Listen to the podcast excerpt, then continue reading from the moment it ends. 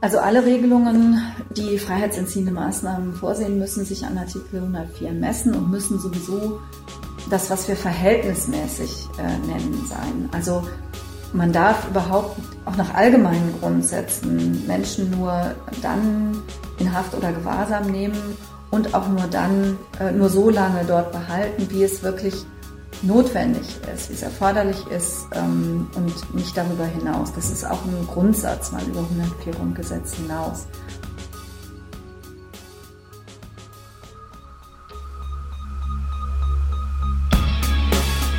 In guter Verfassung. Der Grundgesetz-Podcast.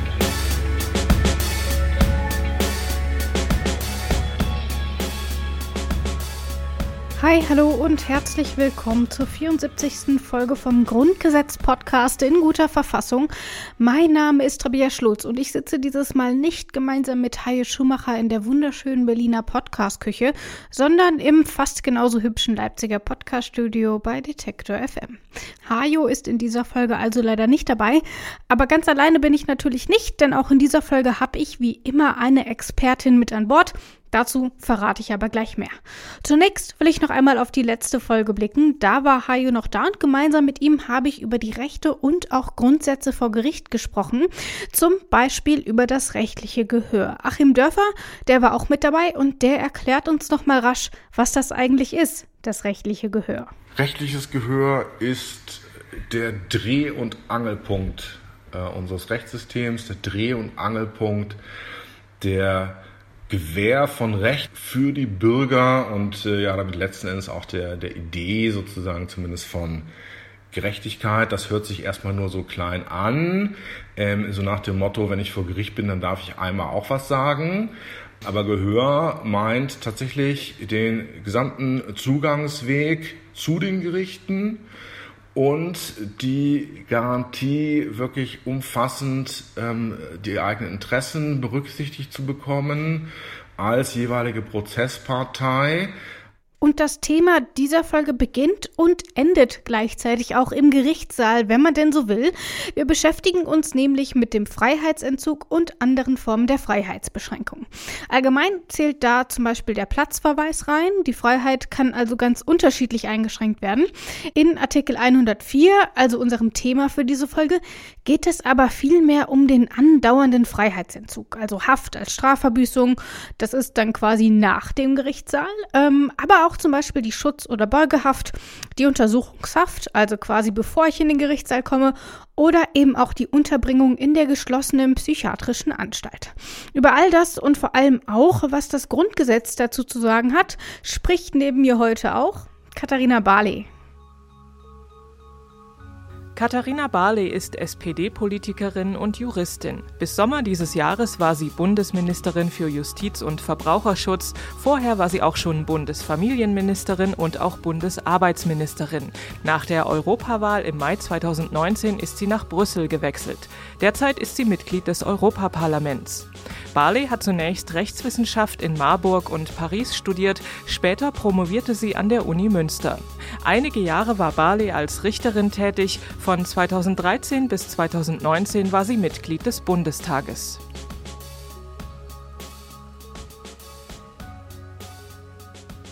Übrigens, gesprochen werden die heutigen Texte und Einspieler ausnahmsweise mal nicht ausschließlich von meiner Kollegin Isi Wob, sondern auch von Anke Behlert, die haben wir eben gehört, und natürlich Katharina Barley, unsere Expertin für diese Folge. Also ziemlich viele Stimmen sind es dieses Mal. Und eine davon hören wir jetzt auch direkt. Wir hören nämlich mal in Absatz 1. Absatz 1 die Freiheit der Person kann nur aufgrund eines förmlichen Gesetzes und nur unter Beachtung der darin vorgeschriebenen Formen beschränkt werden. Festgehaltene Personen dürfen weder seelisch noch körperlich misshandelt werden. Hier verbergen sich gleich mehrere spannende Aspekte, wie ich finde. Wir fangen einfach mal mit Satz 1 an. Da ist die Rede von einem förmlichen Gesetz. Wir haben in diesem Grundgesetz-Podcast ja schon über viele Gesetze gesprochen, auch über das Gesetzgebungsverfahren. Aber der Begriff des förmlichen Gesetzes, der ist bei mir ehrlich gesagt nicht sonderlich hängen geblieben. Und vielleicht bin ich da nicht die Einzige. Ich weiß ehrlich gesagt auch gar nicht, ob wir da überhaupt schon mal so explizit drüber gesprochen haben. Machen wir aber jetzt und Katharina Barley erklärt mal, was es mit dem förmlichen Gesetz auf sich hat. Also 104 Absatz 1 spricht von einem förmlichen Gesetz. Ein förmliches Gesetz ist eines, was tatsächlich ähm, durch das Parlament beschlossen worden ist. Äh, es gibt ähm, andere Normen, zum Beispiel Rechtsverordnungen, die äh, nur von der Exekutive erlassen werden. Die fallen nicht unter diesen Begriff des förmlichen Gesetzes. Ähm, insofern eine Anforderung, dass, dass, dass nur aus dem Parlament heraus es Regelungen geben können, die ähm, solche Freiheitsentziehungen rechtfertigen. Soll die Freiheit des Einzelnen also eingeschränkt werden und da fallen eben auch Einschränkungen wie Platzverweise darunter, dann muss das eben durch ein förmliches Gesetz geschehen, also eine Rechtsverordnung, über die wir in diesem Podcast ja auch schon gesprochen haben, die würde für sowas nicht ausreichen. Noch einmal wichtiger ist aber hier der zweite Satz, denn der ist zumindest für mein Verständnis der zentrale Teil hier von Absatz 1. Es darf keine körperlichen und auch keine seelischen Misshandlungen geben. Das klingt für mich erst einmal vollkommen selbstverständlich. Ähm, zum einen, weil man meinen könnte, das ist doch klar, das sollte doch in einem Rechtsstaat eigentlich sowieso normal sein. Aber auch, weil man meinen könnte, dass das sowieso schon von der Menschenwürde abgedeckt wird, die ja schon in Artikel 1 des Grundgesetzes steht. Warum also hat man das nochmal in Artikel 104 festgeschrieben? Artikel 104 ähm, bezieht sich auf Personen, die nicht mehr in Freiheit sind, also die an einem Ort sind, äh, zum Beispiel in einer äh, psychiatrischen Einrichtung oder in einem Gefängnis, wo sie nicht weg können. Und wenn wir uns umschauen, sei es in unserer Geschichte, sei es äh, in anderen Ländern, dann ist natürlich die Gefahr der seelischen und körperlichen Misshandlung in solchen Einrichtungen größer als äh, im Alltag. Und deswegen ist es da nochmal ausdrücklich festgehalten worden. Man muss ja auch sagen, gerade wenn ich auf ähm, Psychiatrien zum Beispiel mal schaue, da war das noch in den 50er Jahren ähm, gang und gäbe, dass man noch ziemlich furchtbare Sachen gemacht hat. Also äh, Stromstoßtherapien ähm, und ähnliches. Das ist also quasi nochmal eine, eine, eine Warnung, dass man ähm, nichts machen darf, was die Menschen seelisch oder körperlich beeinträchtigt, was nicht nötig wäre für ähm, zum Beispiel aus, aus medizinischen Gründen ähm, insbesondere. Die Mütter und Väter des Grundgesetzes wollten hier also noch einmal hervorheben, dass die körperliche und seelische Unversehrtheit ein besonders wichtiges Gut ist, was mich aber gleich zur nächsten Frage bringt. Wie lassen sich körperliche und auch seelische Misshandlungen denn überhaupt fassen, eben insbesondere juristisch? Zählt da schon das feste Anpacken dazu? Was ist eigentlich damit, wenn einem Gefangenen verwehrt wird, die Toilette zu besuchen? All das sind irgendwie Fragen. Da scheint insbesondere die seelische Misshandlung noch mal viel Raum für Interpretationen zu lassen. Wie sich das also juristisch greifen lässt, erklärt mal Katharina Barley. Ja, also der Begriff der seelischen und körperlichen Misshandlung ähm, ist einer, den, den man schon seit vielen, vielen Jahrzehnten ähm, interpretiert hat äh, in der Rechtsprechung. Das ist jetzt Juristendeutsch. Ähm, wir kennen das aus den Körperverletzungsdelikten auch. Ähm, ich kann Ihnen das gerne nennen. Das hört sich ein bisschen gestelzt an. Also körperliche Misshandlung ist jede üble, unangemessene Behandlung, ähm, die entweder das körperliche Wohlbefinden oder die körperliche Unversehrtheit nicht nur unerheblich beeinträchtigt. Ich weiß nicht, ob Sie damit jetzt sehr viel mehr anfangen können, aber das ist eben die, äh, die fachliche Definition und da, da muss man dann eben gucken, den konkreten Einzelfall und dann, wir nennen das Subsumieren, also ähm, diese Definition zugrunde legen und gucken, ob die Voraussetzungen in dem konkreten Einzelfall ähm, erfüllt sind. Seelische Misshandlung ist äh, jede erniedrigende oder entehrende Behandlung. Also das kann schon anfangen bei, ähm, bei schweren Beleidigungen zum Beispiel. Ich habe es ja fast befürchtet, das ist tatsächlich recht vage und lässt natürlich auch den ein oder anderen Raum für Interpretation. Das werden wir in dieser Folge aber auch nicht zufriedenstellend lösen. Und deswegen will ich stattdessen einfach mal ein bisschen in die Realität reinschauen und vielleicht auch mal das ein oder andere Fallbeispiel durchgehen. Schauen wir uns also zunächst mal die Struktur von dieser Form des Missbrauchs an. In Haftanstalten oder auch in psychiatrischen Anstalten herrscht natürlich unweigerlich ein Machtgefälle. Wir haben auf der einen Seite die Inhaftierten, die Gefangenen auf der anderen Seite die, die über sie wachen. Das birgt natürlich auch die Gefahr des Machtmissbrauchs. Sie werden Druck ausüben und ertragen müssen. Bist du eine Schwuchtel 82? Nein, Herr Strafvollzugsbeamter. Unterschätzen Sie das nicht. Einige von Ihnen werden zwei Wochen auf wesentliche Grundrechte verzichten. Ich hoffe, hier hat niemand ein Problem mit engen Räumen. Nein, Herr Strafvollzugsbeamter. Na, dann ist ja gut. Das war ein kleiner Teil aus dem Trailer zu Das Experiment, ein Film aus dem Jahr 2001, unter anderem mit Benno Fürmann. Und dieser Film basiert auf einer wahren Begebenheit. Für alle, die das nicht im Ethikunterricht gucken mussten, ich musste das nämlich damals und ich bin auch mittendrin rausgegangen. Ich kann mich da noch ziemlich genau dran erinnern. Aber für alle, die diese Erfahrung nicht gemacht haben, hier eine kleine Erklärung. Grundlage für den Film ist das Stanford Prison Experiment. 1971 hat das stattgefunden und der Name verrät es schon, durchgeführt wurde es an der Uni Stanford in den USA. Für das Experiment wurden Männer damals in zwei Gruppen eingeteilt, Gefangene und Wärter, und man wollte mehr über die sozialen Interaktionen im Gefängnis erfahren. Und ich glaube, das kann man so salopp sagen, die Ergebnisse haben es in sich. Eigentlich sollte der Versuch zwei Wochen dauern, aber nach nur sechs Tagen wurde er dann abgebrochen.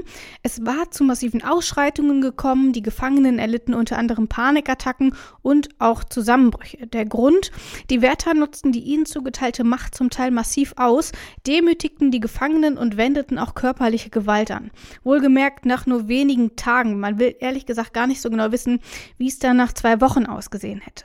Daran sieht man aber natürlich ganz deutlich, was in solchen Situationen passieren kann, was natürlich nicht explizit bedeutet, dass jeder Strafvollzugsbeamte auch zum sadistischen Täter wird, aber die Gegebenheiten in einem Gefängnis sind natürlich nochmal besonders sensibel. Aber, und da kommen wir zum zweiten strukturellen Problem, wenn eben doch mal was passiert, wenn es zu einem körperlichen, aber auch seelischen Missbrauch kommt, lässt sich das nur schwierig nachvollziehen und verfolgen. Solche Missbräuche werden nicht immer gemeldet und wenn doch, sind es plötzlich die Kollegen des mutmaßlichen Täters, die dessen Verhalten untersuchen sollen. Das ist natürlich ein Problem. Man kennt die Person, man ist vielleicht sogar mit ihr befreundet, man arbeitet auf jeden Fall jeden Tag mit ihr zusammen und dann ist das natürlich auch so eine gewisse Form, man will nicht unbedingt gegeneinander ermitteln, selbst wenn es jetzt zum Beispiel um einen Polizist oder um einen Wärter aus einer anderen Abteilung geht. Ein Problem, das immer wieder diskutiert wird, bislang aber ehrlich gesagt nur wenig Lösungserfolg bietet. Und dann kommen wir noch zum letzten Punkt, den ich hier anbringen will, ein anderes Beispiel, nämlich die Haft als seelische Qual an sich. Also nicht nur, weil es zum Beispiel während der Haft zum Missbrauch gekommen ist, durch Wärter, aber zum Beispiel auch Mithäftlinge, sondern weil man unschuldig im Gefängnis sitzt. Das passiert jährlich mehr als 100 Menschen. Sie kommen für eine Straftat ins Gefängnis, die sie gar nicht begangen haben und werden dann eben auch häufig nicht frühzeitig entlassen, weil sie nicht geständig gewesen sind. Und wenn sie gestehen, obwohl sie nichts getan haben, dann ist das genauso problematisch, denn das birgt nochmal zusätzliche Gefahren. Im Nachhinein dann noch freigesprochen zu werden, ist kompliziert und wer gesteht, verschlechtert seine Chancen natürlich zusätzlich. Die Folge, die Haftentschädigung entfällt und dabei ist die Haftentschädigung an sich schon eines der Probleme in diesem System. Denn wenn wir uns das mal anschauen, es gibt pro Tag in Haft eine Haftentschädigung von 25 Euro. Bis 2008 waren es sogar nur 11 Euro pro Tag und hinzu kommen dann noch Entschädigungszahlungen für zum Beispiel entgangenes Gehalt oder auch den Verlust der Wohnung.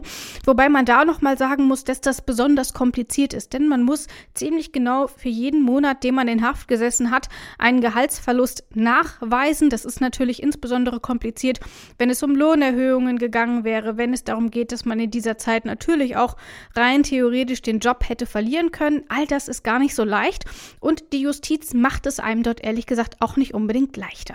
Und hinzu kommt, dass man für die Zeit, in der man sich vor Gericht für eine Haftentschädigung einsetzt, vielleicht sogar für einen Freispruch einsetzt, diese Zeit wird nicht weiter entschädigt, sondern wirklich nur die Zeit, die man hinter Gittern gesessen hat. Wenn wir das mal zum Vergleich nehmen, in anderen europäischen Ländern liegen die Entschädigungszahlen drei bis viermal höher, ganz zu schweigen natürlich von den USA, wo man oft Zahlungen im hohen Millionenbereich bekommt. Um in Deutschland auch nur eine einzige Million Euro Entschädigung zu bekommen, müsste man 40.000 Tage im Gefängnis sitzen. Das sind mehr als 100 Jahre. Und da überrascht es einen tatsächlich nur wenig, wenn Anwälte, die sich täglich mit solchen Fällen beschäftigen, die Frage stellen, ob der Umgang mit unschuldig Verurteilten an sich nicht auch schon eine Form des seelischen Missbrauchs durch den Staat darstellt. So viel zu unserem kleinen Exkurs zu Absatz 1. Wir wollen aber noch mal weitergehen. Absatz 2 und 3 hören wir uns einfach mal komplett an und gehen die beiden Absätze dann durch. Absatz 2 über die Zulässigkeit und Fortdauer einer Freiheitsentziehung hat nur der Richter zu entscheiden. Bei jeder nicht auf richterlicher Anordnung beruhenden Freiheitsentziehung ist unverzüglich eine richterliche Entscheidung herbeizuführen. Die Polizei darf aus eigener Machtvollkommenheit niemanden länger als bis zum Ende des Tages nach dem Ergreifen in eigenem Gewahrsam halten. Das Nähere ist gesetzlich zu regeln. Absatz 3 jeder wegen des Verdachtes einer strafbaren Handlung vorläufig Festgenommene ist spätestens am Tage nach der Festnahme dem Richter vorzuführen, der ihm die Gründe der Festnahme mitzuteilen, ihn zu vernehmen und ihm Gelegenheit zu Einwendungen zu geben hat. Der Richter hat unverzüglich entweder einen mit Gründen versehenen schriftlichen Haftbefehl zu erlassen oder die Freilassung anzuordnen. Damit jemand überhaupt erst verhaftet werden kann, gibt es den sogenannten Richtervorbehalt. Und was der bedeutet, erklärt jetzt Katharina Barley. Also Verhaftungen passieren ja ähm, oft so, dass ähm, sie nicht unbedingt direkt planvoll geschehen, also dass jemand auf frischer Tat ertappt wird zum Beispiel, ähm, dass man jemanden schon lange sucht und dann ist er äh, auf einmal äh, da das ist nicht immer der Fall, dass man dann direkt einen Richter oder eine Richterin ähm, vorher nochmal fragen kann, bevor man ihn oder sie festsetzt. Und ähm, andererseits auch zum Beispiel jemand, der ähm, sich selbst gefährdet, äh, also jemand, der äh, sich selbst verletzt, da muss man möglicherweise auch sofort handeln und kann nicht erst eine Richterin oder einen Richter fragen. Aber grundsätzlich muss man vorher fragen und äh, wenn das nicht möglich ist, dann muss man äh, sofort, sobald es möglich ist, äh, diese, diese richterliche Entscheidung nachholen. Und im Artikel 104 ist es ja sogar so, ähm, dass wir eine zeitliche Frist haben. Also länger als 48 Stunden darf niemand festgehalten werden. Und es darf, also man darf auch nicht quasi bis 47 Stunden und 50 Minuten warten, bevor man tätig wird, sondern man muss sofort, wenn es möglich ist, versuchen, eine solche richterliche Entscheidung zu bekommen. Wir haben hier also nochmal ein gutes Beispiel für die Gewaltenteilung. Die Polizei vollstreckt zwar, aber die Judikative muss dafür erst einmal eine Basis schaffen und das Grundgesetz gibt ja auch noch einige andere Grundlagen vor. Eine zeitliche Frist zum Beispiel. Länger als 48 Stunden darf nämlich niemand ohne richterlichen Beschluss festgehalten werden. Das haben wir ja gerade in Absatz 2 gehört. Und Absatz 3 knüpft da auch nochmal an. Ein Gericht muss nach der Verhaftung nämlich prüfen, ob die Person zum Beispiel in Untersuchungshaft geschickt werden darf oder eben auch freigelassen werden muss. Und natürlich muss die betroffene Person auch darüber informiert werden, was eigentlich gegen sie vorliegt, warum wird gegen mich ermittelt, warum werde ich vielleicht in Untersuchungshaft gesteckt, warum soll ich hier eigentlich Fragen beantworten. Und jemand anderes muss ebenfalls informiert werden, sehen wir hier in Absatz 4. Absatz 4 von jeder richterlichen Entscheidung über die Anordnung oder Fortdauer einer Freiheitsentziehung ist unverzüglich ein Angehöriger des Festgehaltenen oder eine Person seines Vertrauens zu benachrichtigen. Wer verhaftet wird, hat das Recht, dass jemand darüber informiert wird, zum Beispiel ein Familienangehöriger, aber eben auch ein Anwalt. Und warum, erklärt Katharina Barley nochmal. Also es gibt den Artikel 104 Absatz 4 ähm, auch aus, aus den Erfahrungen aus der Nazizeit heraus hat ähm, der Grundgesetzgeber gesagt, wir, wir haben keine Geheimhaftanstalten, wir haben keine Geheimhaft. Ähm, deswegen hat jeder das Recht, der halt äh, in so eine freiheitsentziehende Maßnahme kommt, ähm, jemanden zu benachrichtigen, beziehungsweise wenn er selber es nicht tut oder nicht kann, dann äh, muss das die, die Polizei oder wer auch immer dieses, diese Maßnahme halt durchführt, muss das ähm, tun, muss also einen Angehörigen benachrichtigen. Dass jemand seiner Rechte beraubt wird, sollte natürlich nicht vorkommen, aber gehen wir jetzt einfach mal davon aus, dass doch. Was kann ich denn dann eigentlich tun, wenn niemand angerufen wird, wenn niemand informiert wird, dass ich hier gerade verhaftet wurde und eventuell auch rechtlichen Beistand brauche? Ich nehme an, in der Situation selbst kann ich wenig tun, weil ich wurde gerade verhaftet und darf niemanden anrufen. Aber was ist denn im Nachhinein? Was steht mir dazu? Es kann im Einzelfall immer mal passieren. Es sollte wirklich in der Bundesrepublik nie passieren. Aber man kann es nicht ganz ausschließen, dass äh, diese Rechte auch mal nicht eingehalten werden. Und dann ist es tatsächlich so, dass man nur im Nachhinein ähm, dann klagen kann und äh, Schadensersatz und Schmerzensgeld bekommen kann. Auch hier gibt es eine Entschädigung, das ist dann zumindest schon mal was, auch wenn es mir in der eigentlichen Situation ehrlich gesagt eher wenig hilft. Nun will ich zu guter Letzt auch noch auf einen letzten Punkt eingehen. Wir erinnern uns zurück an das Jahr 2015, als besonders viele Asylsuchende nach Deutschland gekommen sind. Damals wurde darüber diskutiert, inwiefern man diese Menschen an einem Ort festhalten darf, bis ihr Asylanliegen geprüft wurde. Also zum Beispiel in Transitzentren oder in eigens dafür errichteten Heimen tatsächlich.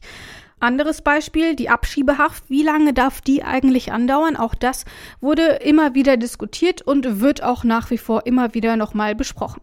Eine politisch hoch umstrittene Frage auch hier. Aber wie sieht es denn juristisch aus? Ist das da ebenfalls umstritten? Katharina Barley sagt, da gilt ein ganz einfacher Grundsatz.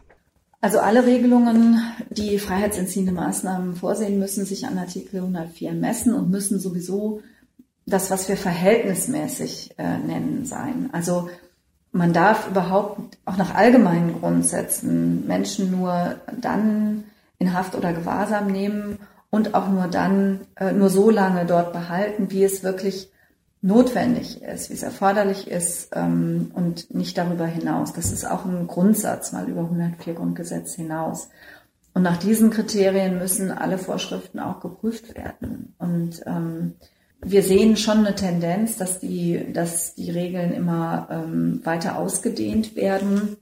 Und wo da die Grenze ist, das wird ähm, in naher Zukunft, werden das dann die Gerichte entscheiden. Es gibt da ja Klagen, die anhängig sind.